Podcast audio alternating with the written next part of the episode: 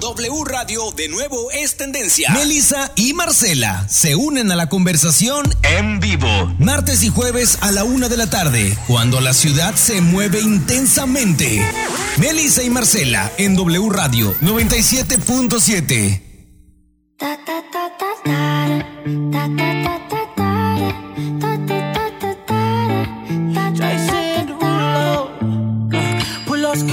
on your body, performing just like my Rari. You're too fine, need a ticket. I bet you taste expensive. Ay, muy buenas tardes, bienvenidos otra vez. Estamos en el segundo programa de esta semana y yo estoy bien feliz porque estoy como novia primeriza. Hoy cumplimos un mes. Ay, es cierto, un mes ya, qué rápido. Ay, verdad, qué emoción. Sí, la verdad estoy que sí. súper feliz y de hecho festejando este primer mes con, con un invitado que lo traemos de de segunda vuelta porque fue uno de los, de los programas que más han gustado y ahorita estábamos platicando fuera del aire que a él le han dado muy buenos comentarios y, y, y retro de, del tema que, que tratamos con él, que había sido el de los duelos y pérdidas. Es ha el doctor, tenido sí, mucha... el doctor Legaria. Y aquí está con nosotros otra vez, eh, aparte de para, para festejar este primer mes con nosotros, pues con otro tema súper importante que, ay, cómo mueve fibras y, este, y nos tiene como muy ansiosos por, por, por, seguir conociendo porque yo creo que a veces creen que el tema de las emociones, o, o siento yo, que el tema de las emociones muchas veces dicen, ay, es que tú crees que todo es mental. Así es. es. que cómo va a ser, o sea, si te duele la garganta es porque te duele la garganta y porque tienes laringitis o tienes lo que sea que tengas, ¿no? Sí. Y este, y, y, y no, o sea, realmente nadie, es muy difícil voltear a verse uno mismo. Sí, es complejo. Y es muy difícil preguntar, o sea, es muy fácil al otro decir, oye, o preguntar cómo estás, cómo, cómo te va, pero preguntarse uno mismo y conocerse y, y, y dar esa pausa y decir, a ver, ¿cómo me siento? ¿Cómo estoy?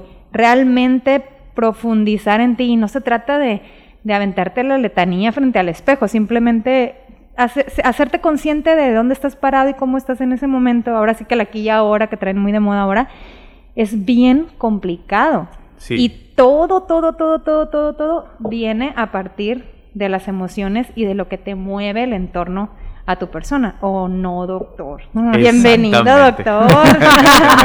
Oye, la Meli está muy preparada ya. ¿eh? Ay, es que, Ah, ¿sabes qué? Que, que, que a mí sí me, sí me apasiona mucho ese tema porque, híjole, yo sí soy partidaria y siempre lo digo y lo volveré a decir de la terapia, que yo siento que es canasta básica junto con Claro. los frijoles y, Claro. y este y El lo que y el azúcar y el pan porque vive el gluten porque este porque eh, eh, es la base de todo y si uno no se conoce y si uno no se pregunta por qué siente lo que siente, por qué le gusta lo que le gusta, porque si no te cuestionas, pues entonces no vas a avanzar y no vas a poder superar lo que no o, o- o aprender de lo que te pasa. O no, doctor. ya haciéndole ojitos de, de doctor, no me vayas a desmentir. No, no es cierto. No, pues para eso No, tenemos sí es al cierto. experto y que estamos muy emocionadas de tenerlo aquí de vuelta otra vez. Bienvenido, doctor. Es tu casa, como te hemos comentado. Y ahora sí, micrófonos a ti. Muchísimas gracias. Pues muy buenos días. Bueno, ya buenas tardes. Ya, buenas Eh, tardes. estamos muy contentos de estar de nuevo aquí con ustedes y ciertamente las emociones son parte fundamental de lo que va a hacer un cambio físico en el cuerpo. Ujú. Es como bien lo mencionaba, no solamente, ay, lo tienes en tu cabeza y nada más va a vivir ahí. No, las emociones, y ahorita lo podemos ver desde el punto de vista de desde el cerebro, causa una cascada de sustancias químicas que son neurotransmisores específicos. Y esos neurotransmisores, como por nombrar algunos, adrenalina, norepinefrina, GABA, etcétera, van a producir cambios físicos en el organismo. Entonces, no solamente vive ahí una emoción dentro de la cabeza, sino que es capaz de acelerar el corazón, salivar, sudar, hacernos llorar y causar estos cambios físicos que necesitamos nosotros reencauzar. Y como decían, la parte más importante de esto es hacia la terapia, porque ahí nos van a enseñar lo que nuestros papás fueron incapaces de transmitirnos. ¿Por qué? Pues porque nuestros abuelos tampoco vivían eh, así, viéndose al espejo, tratando de hacer un- un- una reflexión introspectiva importante sobre cómo están viviendo, por qué está viviendo uno así, cómo puedo mejorarlo. Era a trabajar, a sacar los pendientes, a darle de comer Ponte a los hacer lo que te toca y no preguntes. Y exactamente, es que estoy triste, que ahorita no podemos estar tristes, síguele para adelante. No llores, también es. No llores, no sí. llores. No llores. Qué, qué complicado es eso. Ahorita que lo mencionaste, Marcela, sí es cierto. O sea, siento yo que reprimir las Exacto. emociones, entre comillas, negativas, que, que yo no siento que haya emociones negativas, sino mal, mal, mal, Canalizadas. mal, mal Sí, canalizadas. mal manejadas, claro. Este, qué, qué, qué fácil es el decirle al niño o decir, los hombres no lloran. Sí. No llores, este, llorar es de- ni que fueras niñito, ya Sé estás machito, grande, sé, sé ma- sé machito. machito. Eh, mijita, tú no vas a ser débil. Oye, no es mostrar debilidad, o sea, No. tienes, tienes que, lo que mencionabas el, el, el, el programa pasado de sobre los duelos, tienes que llorar y si ahorita lo que necesitas es eso, tienes que dejar fluir la emoción que venga o no. Sí, pero Oh, debe no, de ser. Oh, no, doctor. sí, hay que ayudar en causar la emoción. Ahorita estamos viviendo Ajá. una situación muy importante e interesante en la sociedad en la cual las emociones se les está dando más cabida, pero tampoco se les está dando el encauce correcto. ¿Por qué? Porque estamos viendo que muchos niños o adolescentes están ya entendiendo esta parte y utilizan. Es que estoy triste. Y hay que tener mucho cuidado para evitar las manipulaciones emocionales. Entonces, es un tema muy complejo porque el Sí. tema esencial es, son emociones que enferman. ¿sí? Vamos a ver las cinco emociones y vamos a ver cómo intervienen, porque una de ellas es amor o afectividad. Wow. Dice, ¿enferma el amor? Vamos Sí, a ver. Hay amor enfermizo. mira, Vamos a ver. Mire, yo, yo Está muy interesante el tema. Ay, ¿eh? no, ay, ay. Que- Ahora sí. Y para las que no, o para las o los que no alcanzan a escuchar todo el, te- el tema completo, pues puedes escucharlo más al ratito en, en tu plataforma digital favorita, porque este programa se graba y ahí queda. Entonces, yo algo que me llama mucho la atención hoy por hoy y que muchos no nos hemos dado cuenta o lo ignoramos y no le damos el valor que tiene. Como bien lo acabas de decir, estamos en una evolución, ¿sí? Donde en muchos aspectos, por ejemplo, yo los he mencionado anteriormente, que hace 10, 15 años para atrás, hablar de nuestras emociones, trabajarlas, ir con psicólogo y con eh, terapeutas para que nos ayuden a trabajar estas emociones eh, que a veces nos las transmiten con las personas que crecimos. eh, y que tampoco los podemos culpar, porque también una vez que las No. detectamos decimos, no, es que pues mi papá me, me obligaba o me decía Claro. y etcétera, etcétera. Entonces, Pero que llega una edad en donde ya no le estés echando la culpa. Sí, ¿no? O eso sea, se hay una edad donde todavía es responsabilidad del otro, pero cuando ya eres adulto ya, ya es no, tuya, ¿no? es- pero eso yo creo que muchas personas no- por sí solas no pueden a veces y necesitas este, una ayuda. Y a mí me llama mucho la atención que hoy por hoy pues hay mucha autoayuda. Hay mucho, este, ya no es, ya no es como antes que si ibas con el psicólogo, ay, estás loca, o sea, con el psicólogo, ahora es algo eh, muy bien visto, muy normal, te lo recomiendan incluso a tu familia, a tus amigas, te dicen, oye, pues, ¿y ¿por qué no vas con un psicólogo? Y hace 10 años eso no, 20 años atrás era, era pues algo muy raro, ¿no? Y 10 también. Yo creo que sí es algo que, que ha sido normalizado de un tiempo muy cortito para Sí, acá. ¿no? estamos exactamente. Entonces yo mm, les quiero transmitir o invitar a que sí pidan ayuda porque hoy por hoy pues está al alcance muy fácil. Es más, si se meten a Facebook, a Instagram, a todas las redes sociales, también hay mucha información de autoayuda. Y, esa, esa evolución en la que estamos nosotros eh, pasando se me hace tan importante porque también yo les pongo otro ejemplo. Eh, esta generación es- tenemos muchas cosas a la mano y yo creo que no hemos volteado completamente a valorarlas. Yo, yo les digo mucho a las personas que quieren emprender un negocio y es que tengo miedo y es que cómo se va a enterar que vendo esto o oigan, hace 20 años para atrás no había la facilidad de un internet, o sea, del internet de subir lo que estás emprendiendo, lo que estás vendiendo. Entonces, a lo que yo quiero este que me, que me entiendan, que me capten el mensaje de invitarlos a que hoy por hoy hay muchas cosas en nuestras manos, como lo es pedir ayuda a, un, a un profesional, porque si nosotros estamos bien, nuestras personas, el mundo allá afuera va a girar en un, en un entorno muy bonito. Eso no quiere decir que no va a haber problemas, que no, va, no vas a Pero tener es diferente en cómo encaras Exactamente. lo, lo que vas pasando. Exacto. Entonces, Eh, pues a ver, doctor, dinos cuáles son las ver, principales Ah, emociones. porque saber. Bueno, vámonos. Yo puedo enlistar muchas. Ah, Claro, no, básicamente fíjense que entre emoción y sentimiento hay un gran, una gran diferencia. La emoción es de corta duración, es intensa y así de, de esa misma forma se desvanece rápidamente para poder diferenciarlo de que es un sentimiento. No es lo mismo enamorarse que amar, ¿sí? El amar, Mm. el amor grande es, el- es, un, es, emo- es un sentimiento que perdura en el tiempo. Se puede extender años, ¿sí? Mientras que el enamoramiento tiene una duración, claro. va a acabar en algún momento. El otro, el otro se puede lastimar y todo sí, pero va a permanecer, Ajá. Más tiempo. Entonces, las emociones más importantes que tenemos son miedo, alegría, tristeza, enojo y amor, ¿sí? Entonces, estas son las cinco más importantes, las cinco, son las cinco, no las más importantes, son las Son cinco las emociones, cinco. ¿sí? Cada una de estas, si nosotros la vivimos de una manera intensa, exagerada, demasiado fuerte o repetida, va a enfermar al cuerpo.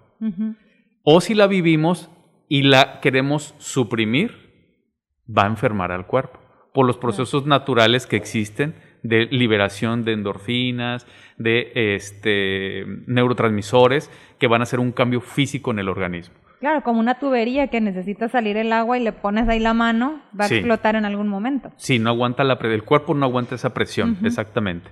Entonces, estas son, con estas cinco, son con las que vamos a ir trabajando, depende del paciente. Si un paciente tuvo una pérdida, como lo vimos el, el programa anterior de- sobre el duelo, eh, la emoción que va a predominar es la tristeza. Si la tristeza se va eh, alargando en el tiempo, en su duración, se va a convertir en depresión. ¿Sí? Que ya veíamos que entre las etapas del duelo va siendo la cuarta etapa del duelo. Entonces, es muy importante ir entendiendo esto para poderlo llevar de la mano. Lo que decían, en un velorio falleció alguien querido y dices, no llores, tienes que ser fuerte. Espérate, o sea, La yo... vida sigue, yo claro. es- sí, no, sí, la vida va a seguir, Sí, claro, sí, pero es el momento de llorar. Ese es el lugar correcto para hacerlo. Ya mañana podré ser fuerte, ahorita tengo que- Exactamente. Ahora sí que aquí se aplica. Ahorita lo que tengo que hacer es llorar. ¿no? Lo que tengo que hacer es llorar Ajá. y sacarlo y que me acompañen. Ahora, si yo tapo esa tristeza y no lloro y no lloro, bueno, en algún momento comprando unas papitas en el log, en el- la tienda. ah, ¿verdad? ¿Qué dijeron? Ah, ¿verdad? Paguen. Paguen. Hay espacio, ya vieron, ahí sí, sí se puede. sí, claro. Entonces, y ese recuerdo va a detonar que yo tuve esa experiencia con esa persona, Ajá. me voy a soltar llorando, ¿sí? Porque no lo hice en su momento, Claro. porque fui fuerte en el velorio. No. Entonces, esa emoción de tristeza me puede enfermar si no la canalizo y no la llevo a un buen término o la vivo en extremo. Una persona que llora y llora, que todos los días está triste, que todos Ah, puede sí, hacer algo que se llama crisis conversiva, acabar en el servicio de urgencias con una solución. ¿Sí? Ay, caray. No. Entonces, es bien importante entender los extremos, tanto que si se vive en intensidad como que no se viva. Ajá. Y vamos a dejar las dos más interesantes, para mí son muy interesantes porque dice, a ver, amor y alegría me van a enfermar. Puede ser. Porque si se vive en extremo o si se vive cubriéndola o suprimiéndola, va a hacer cambios fisiológicos en el organismo. Pero nadie se muere de amor, chicos. Nadie se Nadie muere. se muere de amor. Eh, aquí la prueba. Puedes llegar, puedes llegar a urgencias, pero. Puedes llegar a urgencias, sí, pero pero- de la inyección no pasa. No, no pasa. Algo que me llama mucho la atención es eh, eso que acabas de mencionar. Eh, me ha pasado convivir con dos, tres personas que platico y empiezan a platicar de su, no sé, de su ex marido o de su hijo y, y a lo mejor ya pasó hace 15 años el, e- es el suceso. Pero en cuanto empiezan a platicar la historia, empiezan a llorar. O sea, yo, y yo me quedo... eh, Otra vez. Sí, digo, respeto, respeto eso. Claro. Pero me llama la atención y yo, yo lo, mi conclusión digo es que no ha trabajado esas emociones, ¿sí? Porque si, oye, si pasó hace 10, 15 años esa, ese mal momento en tu vida de que perdiste a una persona y todavía lo recuerdas y, y en cuanto mencionas el nombre se te llenan los ojos, ¿no? De, de agua y lloras y digo yo, oye, pero urge que, que trabajes esto porque... O a veces lo- no necesariamente lo están llorando, o los ves que se les Se mueve y aguantan. así como que ya no quieres tocar el tema y que, que les ves esa incomodidad. Claro. Entonces dices tú, algo ahí. Sí, falta de trabajar. Falta de trabajo. Entonces, lo importante de trabajar las emociones. Y Ujú. esa, en, eh, ¿cuál es el, el extremo aquí de cuando no trabajo, como lo que mencionaste ahorita? Si yo lloro por cualquier cosa, entonces, ¿qué emoción fue la que no trabajé? Ahí está de, de fondo muy, muy clara la tristeza. Hay que, Ok, hay que ah, trabajar ok. ahí en entender por qué uno está teniendo ese dolor emocional, esa pérdida, porque estoy viendo pérdidas en cada momento que estoy teniendo en mi vida, ¿no? Ujú. Entonces llega alguien, es que se fue de viaje y se pone a llorar, ¿qué pasó? sí, claro. Y ya uno se pone a trabajar en la vida de la misma persona y nos podemos ir a tiempo atrás de su niñez, donde encontramos cosas interesantes en las que cuando eran pequeño o pequeña, perdió, se fue el papá a trabajar, etcétera. Mamá se fue también de trabajo, los Sí, dejaron claro. solos. Hay muchas dinámicas inconscientes en las cuales podemos darnos cuenta cómo está trabajando la emoción y el cerebro e inmediatamente lo liga y lo encuentra y entonces se detona esa emoción del llanto, ¿no? Oye, una pregunta del público. Rubén nos marca y que si cuando lo que sientes es coraje y enojo por la pérdida de tu ser querido, ¿qué hay que hacer? Escuchar el de los duelos. Escucha- Escuchar el podcast de los Spotify, duelos. búscanos. No, no. Ah, Súper interesante la Ajá, pregunta. ¿Cuándo nos pasa esto? Cuando tenemos una pérdida súbita. Si vemos poco a poco cómo va acabando la vida del paciente y ya está sufriendo más mi familiar, prefiero que se vaya. Sin embargo, lo, lo percibo como algo injusto. Era muy joven, tenía un gran proyecto, dejó hijos y eh, una familia o trabajo. Me dejó a mí, ese es el más importante, donde más Sí, enojo da. claro. Me dejó a mí, y yo también tenía ganas de seguir con esa persona y todo esto, entonces volvemos al punto esencial. Reconozco mi enojo, Eh, Rubén, si estás escuchando esto, hay que hacer la lista de por qué tú estás enojado, qué fueron las cosas que dejaste de vivir, de hacer, de poder lograr con esta persona y que sientes una injusticia grande y haces una lista sobre lo que tú estás viviendo y que ya no vas a poder lograr hacer con ella o con él. Entonces, lees esa lista y te das cuenta que hay opciones todavía.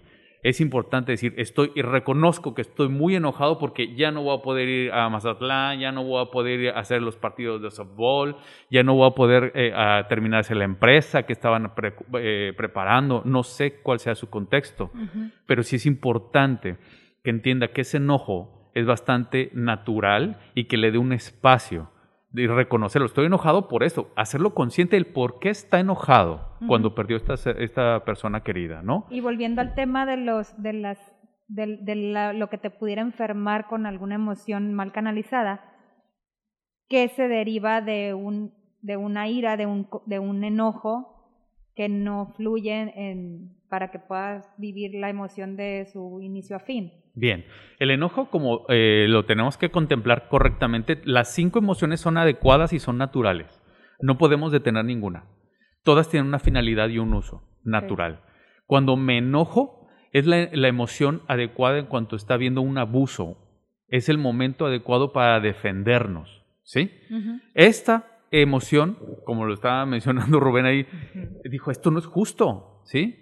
Y esta injusticia hace que yo quiera defenderme. Ahora, si yo, dos extremos, si yo no me defiendo y permito el abuso, esa, esa emoción de enojo va a crecer y va a crecer. Y va a llegar un momento en que ya no pueda contenerla y voy a explotar de una sola vez. Esa es la primera forma que nos va a enfermar el enojo. Sí, Ahora, pero también te enferma, ¿no? Detrás de, Sí. de, de cada enfermedad, hay, yo creo que hay emociones ocultas. Claro, por ejemplo, la gastritis tiene mucho que ver con Sí, el enojo, toda la parte de, ¿por qué? Porque hacemos ácido gástrico, porque es una respuesta natural. Liberamos adrenalina, va a aumentar, va a disminuir la- la- la- el movimiento de los intestinos, el enojo, porque nos va a preparar para luchar o para huir. Y esa preparación hace que nuestro cuerpo se intoxique de cierta forma con esas sustancias porque nos enojamos pero no me puedo mover porque está mi director general de la empresa y le tengo que hacer frente, pero estoy enojado porque tengo una, una inconformidad fuerte, pero no le puedo decir nada, entonces me trago el enojo. El tragarse el enojo, eso nos va a ir este, mermando mucho. Entonces el enojo se, se enfoca un poquito más en el tema eh, estomacal, intestinal. Digestivo. y cardiovascular. A mí una vez- corazón. Una vez me dijo Pues un sí, cuando dicen te va a dar un Sí. infarto, un coraje es Sí. literal. A veces, una vez que yo llegué con gastritis, precisamente, un doctor me dijo, Marcela, ¿sabías que el segundo cerebro del cuerpo humano es el estómago? Me dijo, ¿algo te pasa? Dímelo. Y yo, no, nada más me duele, o sea, tengo gastritis. O sea, Ahora sí que sin agraviar a, a nuestro gremio femenino, te salió el no Sí, tengo nada. No tengo nada, no, tengo tengo nada. nada, No tengo nada. Este, traigo mucho trabajo, necesito que me des pastillas para quitarme esta gastritis, o sea, urgentemente. Y me hacía otra vez hincapié, Marcela, ¿te pasa algo? Y yo, no, está bien todo, tu casa, tu familia. Que no todo". tengo nada. Y yo, no, exactamente, pero fíjate, me fue sensibilizando. Claro. Sí, hasta que de verdad me abrí y le dije, pues sí, o sea, me pasa esto y esto y esto. Y cuando yo empiezo a, a hablar, eh, a fluir con, con, lo que se, con lo que traía yo, de verdad el estómago me fue, o sea, se me, se me digo, no se me quitó la totalidad porque eh, si no tratas una gastritis a tiempo, pues el estómago se inflama y hay muchas este, pormenores ahí, pero sí sentí una, o sea, empecé a sentir menos dolor, o sea, y, y desde ahí he puesto un poco más de atención a mis emociones, porque sí soy fiel creyente que sí, las enfermedades ocultan emociones no trabajadas. No, pues con razón el saco de box en tu coche. No, Oye, sí, muy buena terapia, la verdad, claro, aquí te voy a piarlos. La foto no de La foto, o sea, y varias plebes, ¿eh? Varias. Bueno, el collage. El collage. El collage voy a hacer ahí para golpearlos, ah, mentiras. Ok, y, y a ver, síguenos diciendo. Padre. es mentira, es mentira los- de No, no, collage. de fotos. No, muy bien. Bueno, pues entonces la estábamos viendo ya tristeza, enojo, ahorita como eh, enfermedades, cómo se pueden ir anidando al suprimirlas o al sacarlas de una manera abrupta. Por ejemplo, el enojo también, si ya vimos cómo se suprime, ahora cuando se saca o todo el tiempo está enojada la persona. Las personas que están viviendo muchas emociones de frustración de manera continua, hace un plan, no se le da, quiere salir, no se le da, va a hacer un trabajo, no le pagan, no se le da, o sea, el- el- la frustración continua Vas acumulando. va acumulando el enojo, ¿sí? Entonces después se vuelve tan sensible la persona que cualquier situación que ocurra va a explotar. Y, ese y esa explosión también viene con una, una, este, una cuenta alta en, al- a nivel corporal, lo que decíamos ahorita, más a nivel cardiovascular, el corazón, las arterias, la circulación del cerebro también tiene mucho que ver, hipertensión, esa parte es muy importante relacionada con la parte del enojo, ¿no? Ay, caray, qué peligroso. Y este, ¿qué otra, qué de la lista de emociones? ¿Qué otra sí? Oye, sí, es, es, a mí me llama también la atención eso de no trabajar el, pues el coraje, la ira, porque a veces no sabes ni dónde, o sea, a quién echarle la culpa. A mí me ha pasado y yo me he enojado eh, con Dios. O sea, yo me enojo, literalmente a veces eh, me ha, me ha y a- a sucedido. ti y a todos, Y a o sea, muchas yo personas. también. Sí, que digo yo, no, Diosito, no es. Y de verdad un coraje que no me dan ganas de ir a la iglesia, no me dan ganas de hacer oración, no me dan ganas de hacer estudios bíblicos, que, acostumbro y suelo hacer. Digo, de verdad me ha pasado y ha durado ese coraje por mucho tiempo. Y hasta que, pues yo creo mucho en Dios y se encarga de verdad al momento de tu pedir a tu ser superior, Él se encarga de, de responder y, y ya después te, te topas con que dices, claro, esto reconozco que estoy enojada contigo y no se me hace justo esto y esto. Y desde el momento, como les digo, desde el momento en que tú empiezas a hablar y a sacar y, y a veces es tan, de verdad tan fácil decir, es que con el solo hecho de decir, sí, estoy enojada por esto y por esto y por esto, yo creo que es el comienzo a, a A poder soltar. a soltar y, y te liberas de una manera fantástica este, para poder seguir y trabajar lo que sigue, ¿no? Es que ahí Sí. es, es también entra la validación de lo que tú estás sintiendo, porque mientras estás en Ajá. es que es que injusto, es que no me lo merecía, es que por qué, es que yo di tanto, es que yo puse de mi parte todo y es que no recibí nada. Ahí estás ciclado en eso y ciclado en eso, que a la hora de decir, a ver, sí me siento así y, y empiezas a validar lo que es, el- es ese apapacho Sí. Que, y, y es el, yo siento que es el más importante, o sea, el, el reconocerte abrirte, tú y el claro. poderte abrirte tú. Es como el abrazo que en ese momento no, no, no te va a dar alguien, porque alguien te puede decir, no, sí, pues sí, sí, enójate y no sé qué, o puedes desahogarte muy a gusto con, con tu mejor amiga, por ejemplo, ¿no? Pero, pero ya el, el sí reconocerlo y, y, y- y nombrarlo, ese es el abrazo que, que es el parteaguas, ¿no? Sí, cuando se reconoce la emoción, por eso le decíamos a. Rubén, haga una lista, vea por qué no está con- eh, conforme con lo que pasó y esa conciencia es lo que va a ayudar mucho a empezar con esto, ¿no? La siguiente emoción muy interesante es el miedo. El miedo, chan, esa- chan, chan. Es esa, esa, como dicen, el miedo no anda en burro. No, el miedo es una, es una emoción protectora. Ok, Entonces- vamos a un corte, doctor. Sí, claro, de ahorita nos volada, quedamos con el volada. miedo, nos vamos Ay, al nos corte y quedamos con el regresamos. miedo y ahorita volvemos. Going up, up, up out a leader. If you keeping up, you should keep it. Tequila and vodka. Girl, you might be a problem. Run away, you Melissa y Marcela en W Radio 97.7. Uy, no, mejor no me hubiera ido a corte.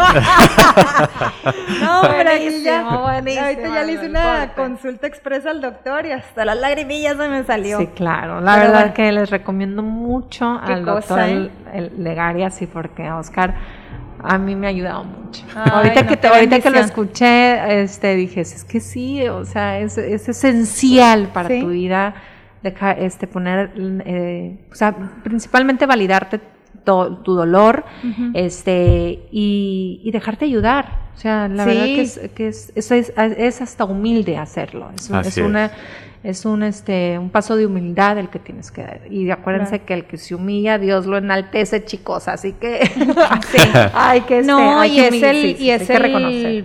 claro, y es el pasito de el, el- el saber pedir ayuda y, y trabajarlo y conocerte, es, ese, es el pasito para crecer. Así es. Entonces, estábamos por entrar al tema del miedo. Miedo. El medio, diría mi Drácula. El miedo. Es un recorrido bien interesante. Esa es una emoción súper trascendente e interesante. Eh, se integra de varias formas, desde la vista, el olfato, la sensibilidad, el, el oído.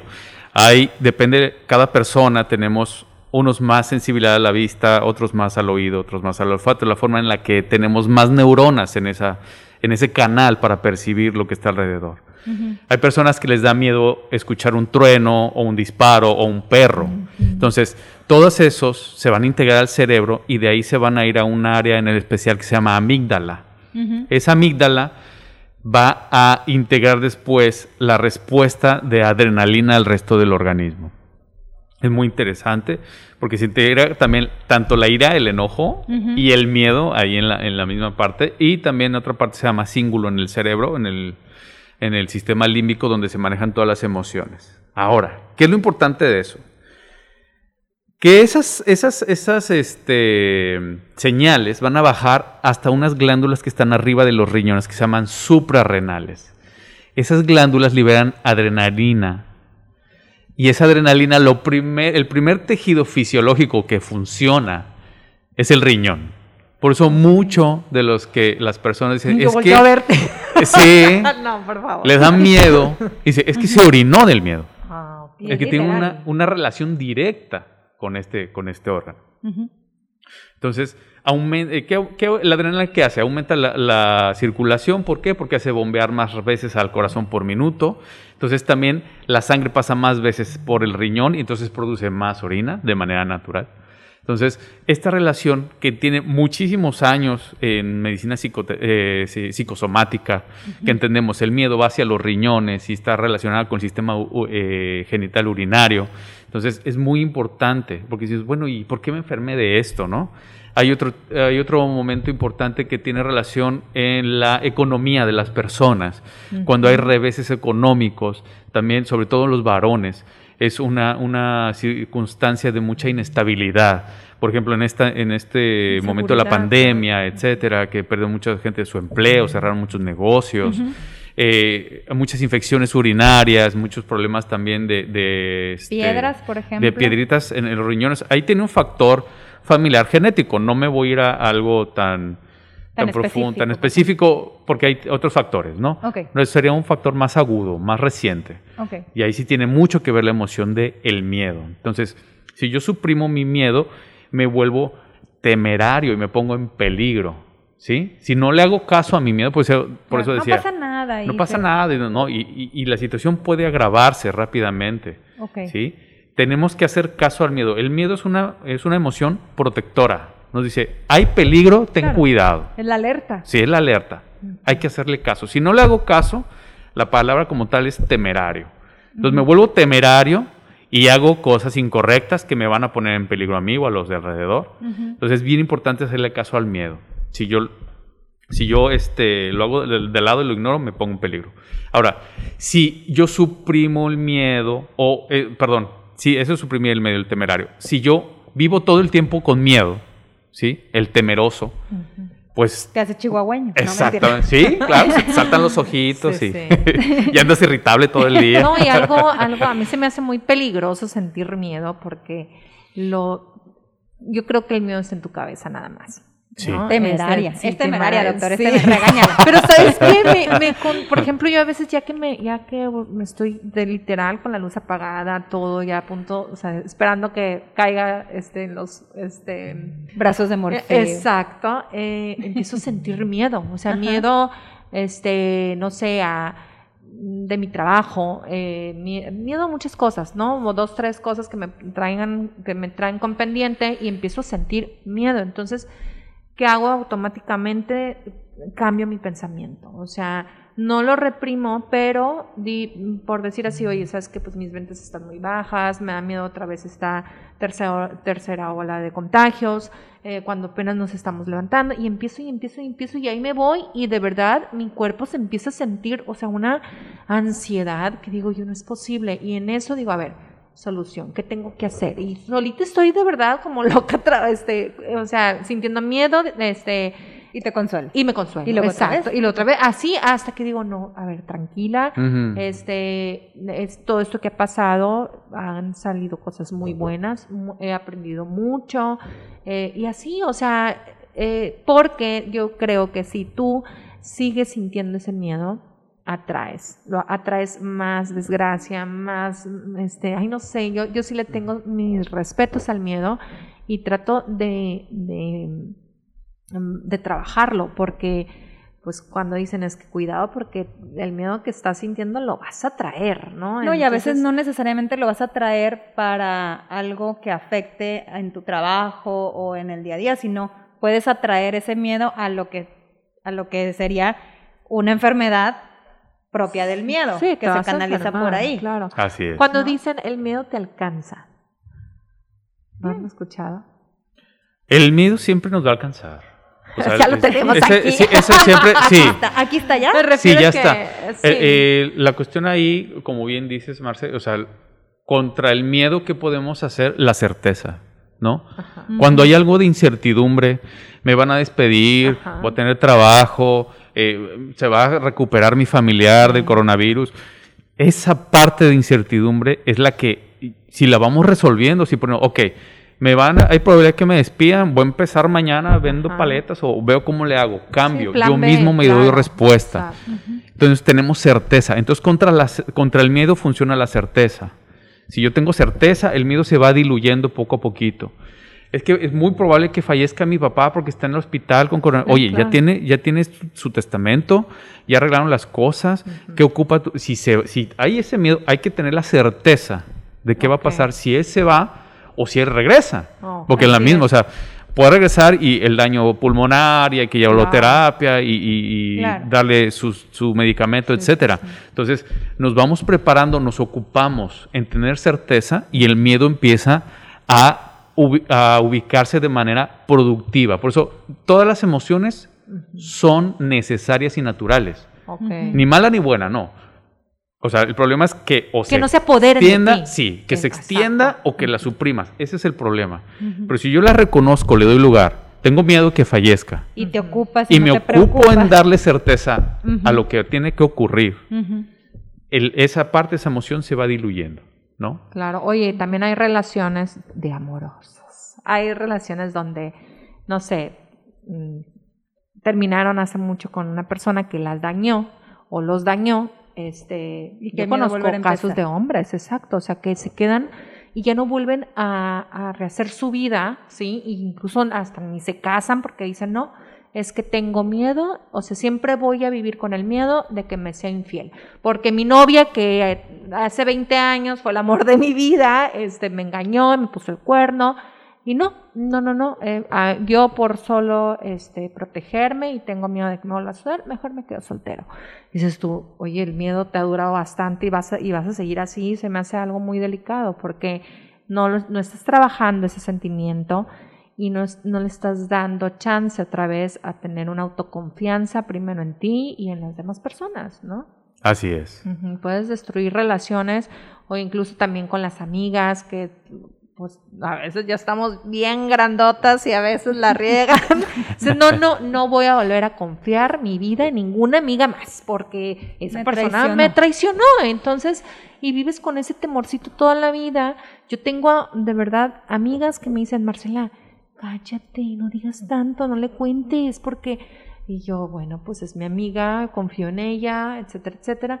Pero me está hablando desde su emoción, desde su miedo, porque a ella la han traicionado. Entonces, Exacto. qué importante también manejar el miedo en nuestras relaciones, para nuestras relaciones, vaya, ¿no? Así es.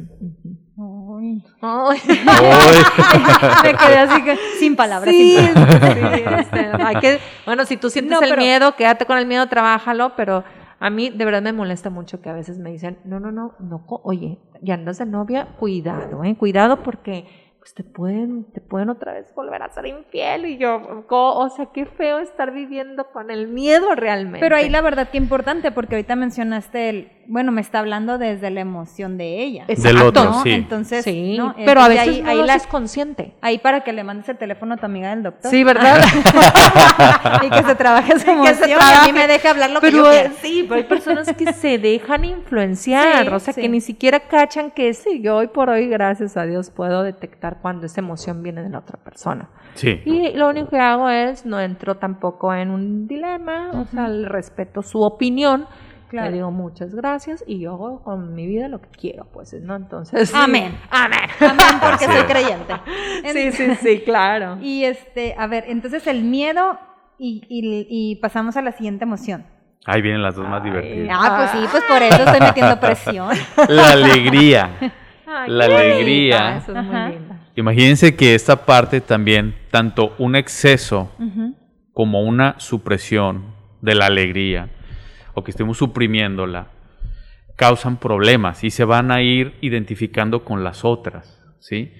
Esto es muy interesante. Una alegría extrema que nos lleva a la euforia ha llegado a causar también situaciones o de eh, cuadros conversivos, una histeria de euforia o a llegar a causar también infartos. Pero por ejemplo, ¿cómo, o sea, Ajá. dame un ejemplo de, de alegría Excesiva. excesiva? Ah, gané una lotería, por ejemplo. Ah, gané la lotería. Es algo que había estado esperando durante muchos años y todos los fines de semana iba y jugaba y después de 15 años de jugar lotería me sacó el premio mayor. Wow.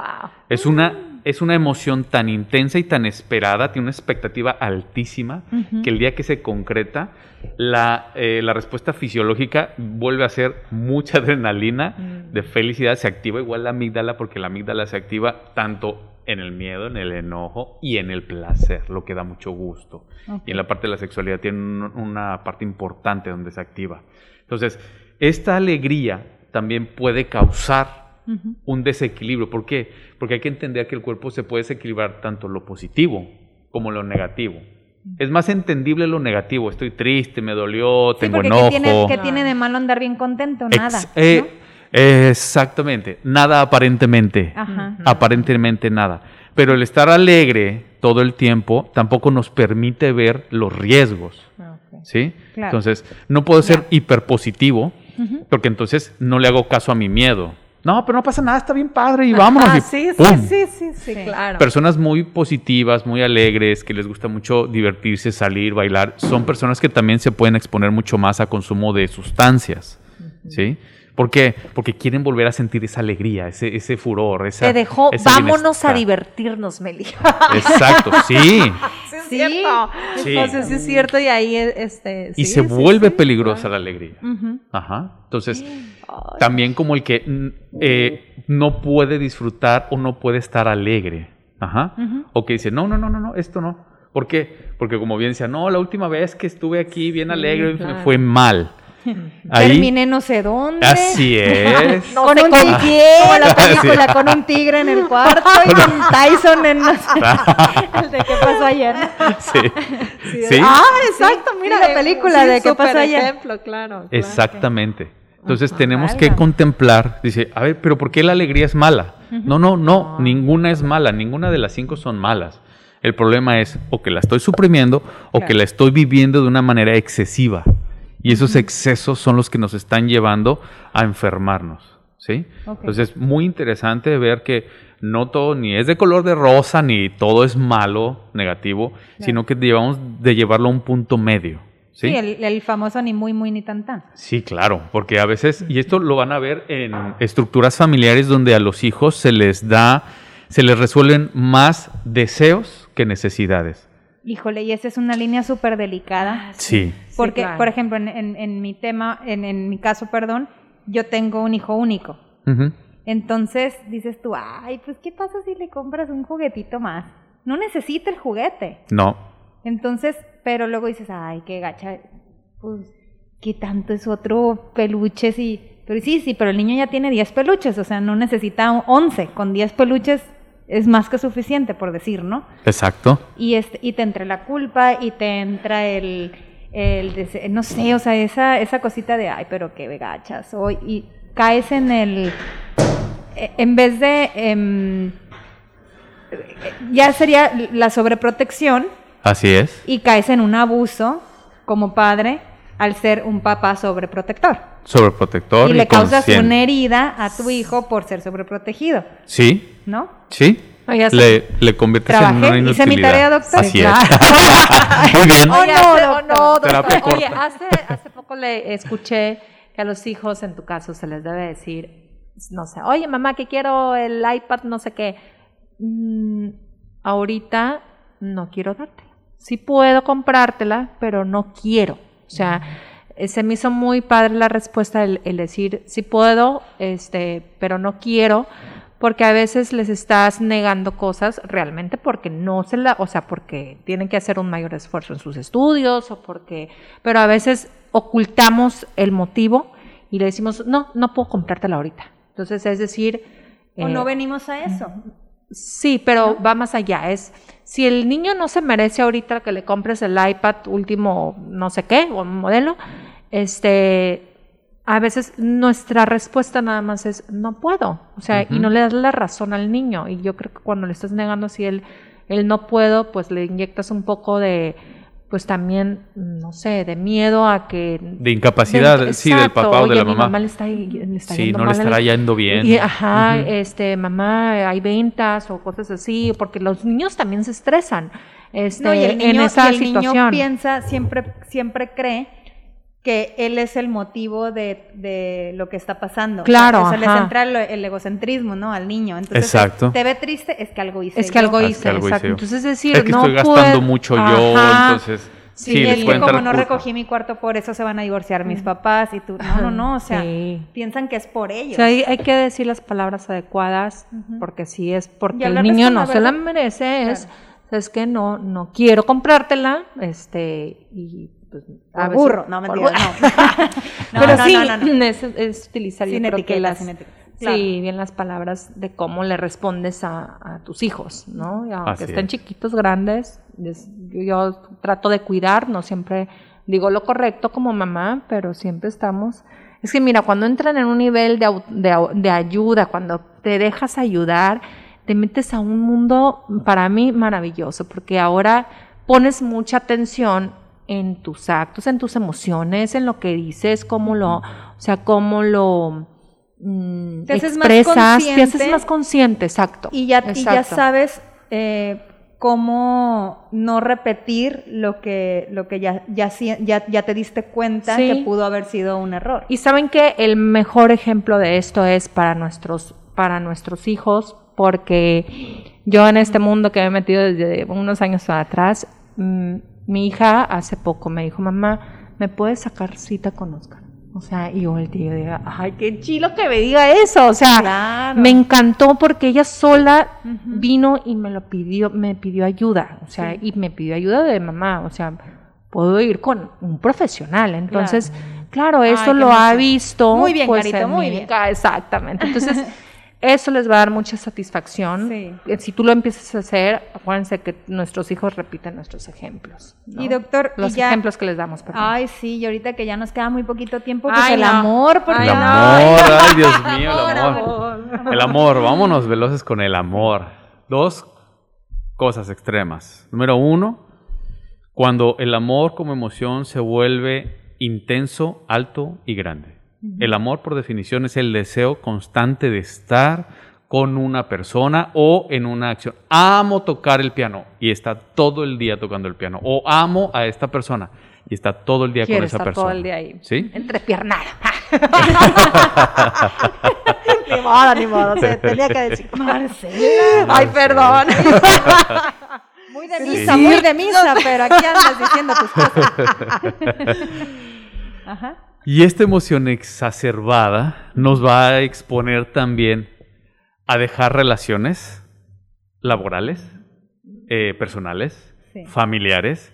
Vamos a estar dispuestos, cuando hay un amor en alta intensidad, a dejar todo lo demás que estamos haciendo, hasta comer, hasta dormir. Y eso, esa, esa enajenación por estar enamorado, que puede durar hasta seis meses, casi un año en los casos más extremos, nos puede llevar a tomar malas decisiones, porque el amor no es de que, ay, me voy a enamorar de la persona correcta. No, no. Ya lo podemos tocar en otro momento de quién me enamoro, ¿no? Y por qué me enamoro de esa persona. Otro tema ahí. Otro tema ahí hay que apuntarlo. ¿Sí? Pero hay que tener cuidado porque si yo no fui alimentado emocionalmente bien, correctamente, voy a tomar malas decisiones enamorado. Sí. Y ese amor exacerbado me va a llevar a enfermarme social, emocional, físicamente. ¿Sí? No, y qué peligroso, como dices, a tomar decisiones, malas, o sea, tomar malas decisiones, como por ejemplo a veces, ay, me siento muy enamorado de él, mucho, pero mucho. Ya me quiero ir a vivir con él, ¿no? O sea, a los seis meses dices, wow, pero si te divorciaste hace un año, espérate. No, no, no, es que de verdad es, Es el amor de mi vida y ahora sí, exacto. Y dices tú, para mí, eh, y a veces dicen, es que no todas las personas viven sus duelos igual, o, eh, son las explicaciones que damos, pero para mí sí también es muy peligroso eh, definir, o más bien debemos de tener mucho cuidado del definir lo que es el amor y qué es el enamoramiento, porque ya irte a vivir con una persona eh, nomás porque eh, sientes que el corazón se te desborda de amor, yo creo que señores a esta edad no nos puede pasar eso, o sea, no es, No, es- ni a la eh, edad de que verdad sea, es porque cuida- aunque sí. sean chiquitas, no se van a vivir porque, eh, no porque sean económicamente in- este, independientes, sino porque, sino porque se, se huyó con el novio, ¿no? Ah, se sí, la robó, claro. por decir. Sí. ¿No? Antes Y- se y daba qué- mucho Y qué eso. peligro. Claro. Ay, no, Dios santo. Pues qué cosas. Vamos a Ah, tener que hacer segunda parte. Segunda parte de este programa, por favor, porque me quedo yo con muchas Ay, doctor, es que siempre aquí. nos dejas como en el chan, chan, chan, y, y no. Entonces tienes que volver. Con gusto. Ay, ustedes Pero sí hay que trabajar el miedo, la tristeza, la alegría, el enojo, el amor, Amor. porque como todo en exceso, señores, pues nos echan a perder. Así que hay que estar atentas de estas emociones. Y hay que estar y abiertos trabajar. a claro, trabajarlas y hay que estar abiertos a siempre pedir ayuda para bien, cuando estamos bien y también cuando estamos mal. Y yo soy partidaria de que cuando estamos bien es cuando más ayuda necesitamos, Así es. porque no nos damos cuenta cuando ya caemos en excesos. Ah, Exacto. mira, qué bueno, sí Entonces, es cierto. ¿Verdad? Sigan Sí. mi consejo. Ah, Síganme para muy más bien. consejos. Hazme- bueno, pues nos para hoy.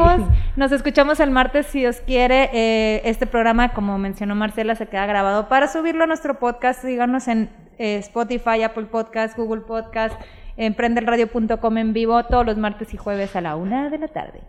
Ay, un gusto. ¿Dónde te podemos este, encontrar, Oscar? Danos tus teléfonos, por favor. Encantado, está muy fácil, 6671-030609, la tabla del 3, muy sencillo. Mira, ya ven. Ahí me, con- me contactan directamente y nos podemos poner de acuerdo para hacer Por favor, eh, saquen su cita y trabajen estas emociones, señores. Muy bien, pues nos escuchamos el martes. Bye bye. Let me take you.